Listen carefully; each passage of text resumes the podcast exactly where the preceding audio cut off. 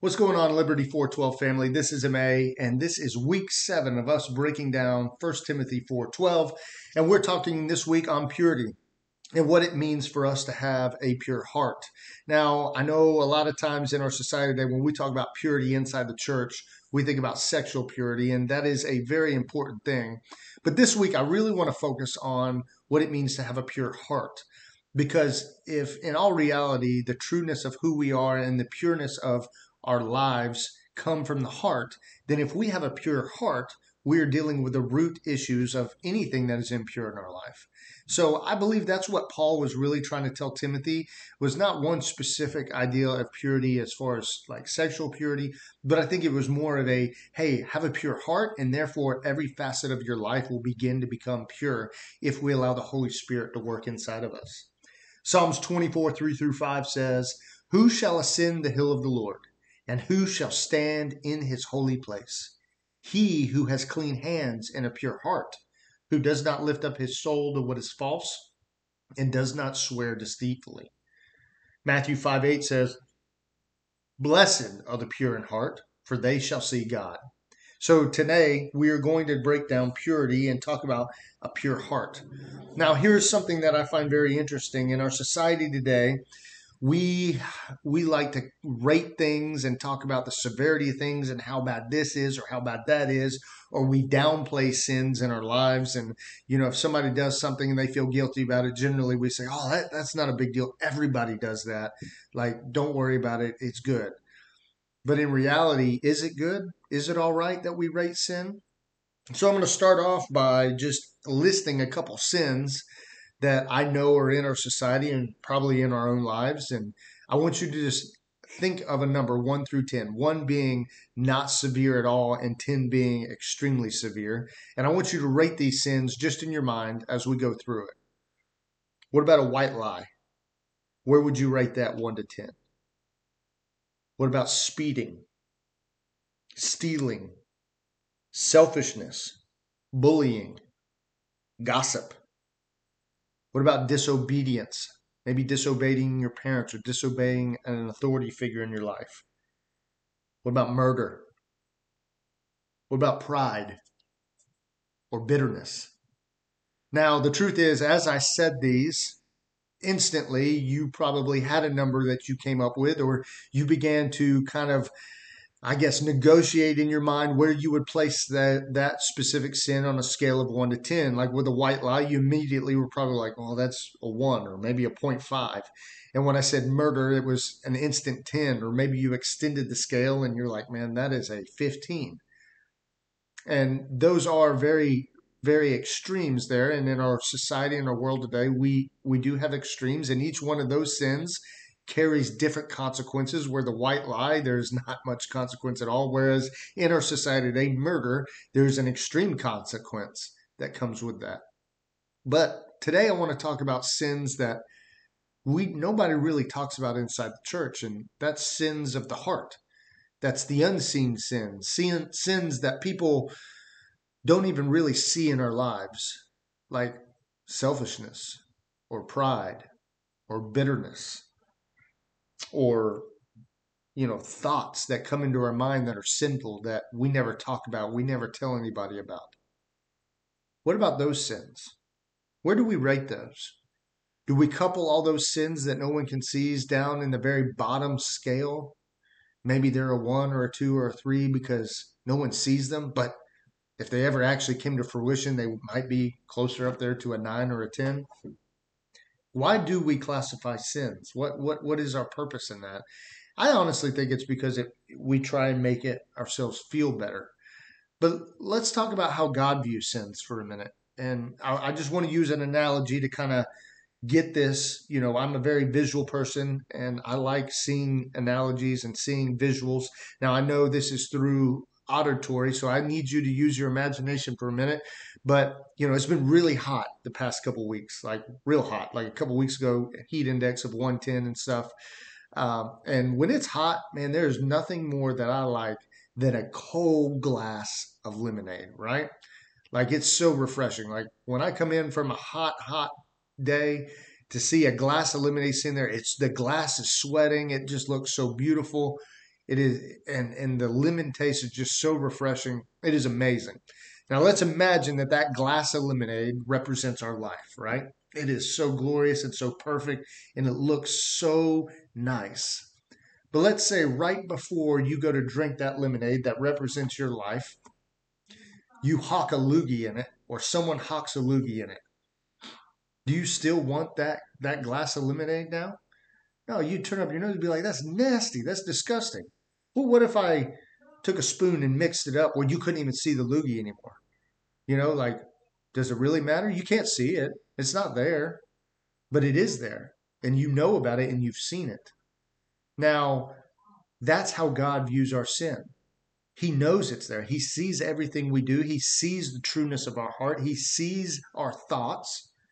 And so, even if we can hide it from the physical world, even if we can hide these sins from the world of, you know, hum, human, humanistic terms of people being able to view our lives, God sees everything. And so, our life is like that lemonade, and a little white lie is like that loogie.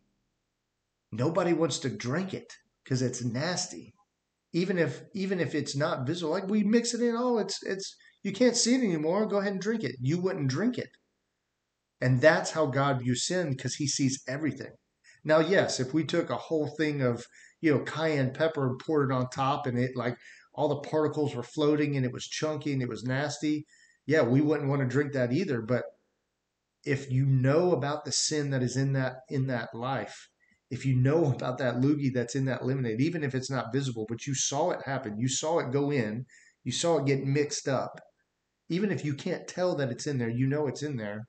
So therefore, do you still want it? See, this is how God views sin. It says that we have all fall short of the glory of God. We have all sinned.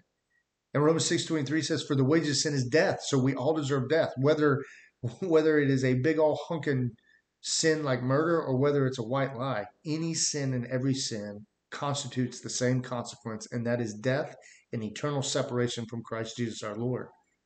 So, why don't we talk about these sins that are of the heart? Why don't we talk about these unseen sins? Is it because maybe if we really understood the trueness of our heart, it would reveal more and more? Because here's the truth, parents like when we talk about our kids and we talk about their sins and we talk about the life they live, man, you hear it all the time like, oh, that, that person is a great Christian person. They're a good Christian person. But why do we classify that? What do we see? We see the outward appearance, we see their outward sin. See, we see the inside, or, or God sees the inside of our heart. 1 Samuel 16, 7 says this, and, and it says, But the Lord said to Samuel, Do not look on his appearance or the height of his stature, because I have rejected him. For the Lord sees not as man sees. Man looks at the outward appearance, but the Lord looks on the heart. So, if the Lord looks on the heart and he knows every sin that we ever commit and he knows the trueness of our heart, should we not also be trying to approach our lives in fixing those sins as well? Now, when we talk about this, we're going to talk about 1 John 3:15. It says everyone who hates his brother is a murderer. And you know that no murderer has eternal life abiding in him. So what first John, what John is saying is if we just hate our brother. Now there's plenty of people out there in this life that I guarantee you we probably hate. But when we see them in, in real life, we walk up to them and we're like, hey, how are you doing? Good to see you. Glad you're here. And the minute they walk away, man, anger kindles in our souls. And what first what first John 3.15 is saying is that with our hatred, we are classified just as as if we had murdered them. So, do you hate someone in your life? How does 1 John 3:15 make you feel? How does that make you feel that inside your heart if you hate someone you are classified as a murderer? So that hatred that you would say, "Oh, no one sees, it's probably a 2 or a 3." What Jesus is saying and what John is saying here is that you are classified as a murderer. That's more of a 10. James 2:10 says this, for whoever keeps the whole law but fails at one point becomes guilty of it all. So if you keep everything, if you are if you are a great person, if you keep every point of the law but you tell a little white lie, or you steal a cookie out of the cookie jar when there's 15 people, but there's 30 cookies, but you take one extra for yourself. That one little sin makes you guilty of it all. See, that's what's crazy is when hate equals murder and guilty and if we're guilty of one minute little thing, it means we're guilty of it all. That's how God views our sin. So, what do you think about God's view of sin? Do you think murder and hatred should be in the same category? Now, let me ask you this What sins do you have in your heart that no one knows about, that no one sees, but God sees? What little loogie do you have in your life that no one sees that's mixed all up and you look you still look great and you still look good and you still look clean but God sees the nastiness of your heart. See what we do in life is we take the sin and we place it on a rung of a ladder. We say hey this sin down here is is you know okay. It's just a little white lie but murder's up here at the top. And what god does is he takes that ladder and he lays it flat on the ground and he says that we are all guilty of sin and we all deserve death. There is no one that is greater than the other in regards to the spiritual side of our sin. And parents, I want to tell you this please be careful here because as parents, we often tend to parent our kids inside the church with behavior modification. We say as long as they look good, they sound good, and they appear to be good, they are good. But that's just not true. So the trueness of their heart is what we really need to be in examining. What if our kids have selfish ambition or deceitfulness or or ego or pride inside their hearts that no one knows about because they are they are so good at hiding it. But see the the goal of a parent, the goal of us is to begin to push our kids closer and closer to the holiness of God so he begins to scrub them clean of all this. See, Philippians 2 3 says, Do nothing from selfish ambition or conceit, but in humility count others more significant than, your, than yourselves. Proverbs 16 5 says, Everyone who is arrogant in his heart is an abomination of the Lord. Be assured, he will not go unpunished. So, the truth of the matter is, how do we begin to get rid of these sins of our lives that we have hidden that nobody sees? And the truth of the matter is, is the only way we could do that is the supernatural intervention of God in our lives through the Holy Spirit.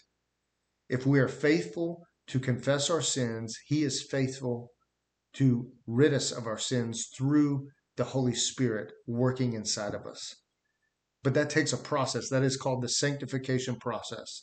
The minute we surrender our lives to Christ, the Holy Spirit comes in us and He begins finding the dark corners of our soul. But the problem we have in our church culture today is we don't talk about these sins that no one sees. We just talk about the ones that are outward. But it says again in First Samuel that God looks at the inward. He looks at the heart. That is what he is mainly focused on. Because if he can take care of the heart, he could take care of the, the rest of it. And so when we talk about raising our kids in a godly manner, it's not just about the outward appearance, but more importantly, if we can start focusing them on what it means for the Holy Spirit to get inside their heart and change their soul, then the outward appearance begins to change as well. So, my my final verse is this, and this is my prayer for us as believers. Our my prayer for us as the body of Christ. Our prayer, my prayer for us as parents, and our prayer, my prayer for us for our students, and it is this. It is Psalms fifty one ten, and it says this: "Create in me a clean heart, O God, and renew a right spirit within me. That is my prayer, is that God will create in me a clean heart. Not that just he doesn't just make me look clean from the outside, but he literally gets inside my soul and begins to clearing clean out the dark corners of my soul and he begins to renew a right spirit within me. John 16, 13 says, But when he, the Spirit of truth, comes, he will guide you into all truth. Are we allowing the Holy Spirit to get inside of our souls and clean us from the inside out? Because, like I said at the very beginning, if He can purify our heart, He begins to purify everything about us in our lives. It's not just about the outward appearance of a Christian, but it is about renewing the entire soul. And the only way we can do that is surrendering our life to Jesus and allowing the Holy Spirit to create a clean heart and we allow Him to guide us into all truth. So let's talk more about purity. Y'all have a great week. We'll see you next time. Stay humble, stay focused, and keep pressing on.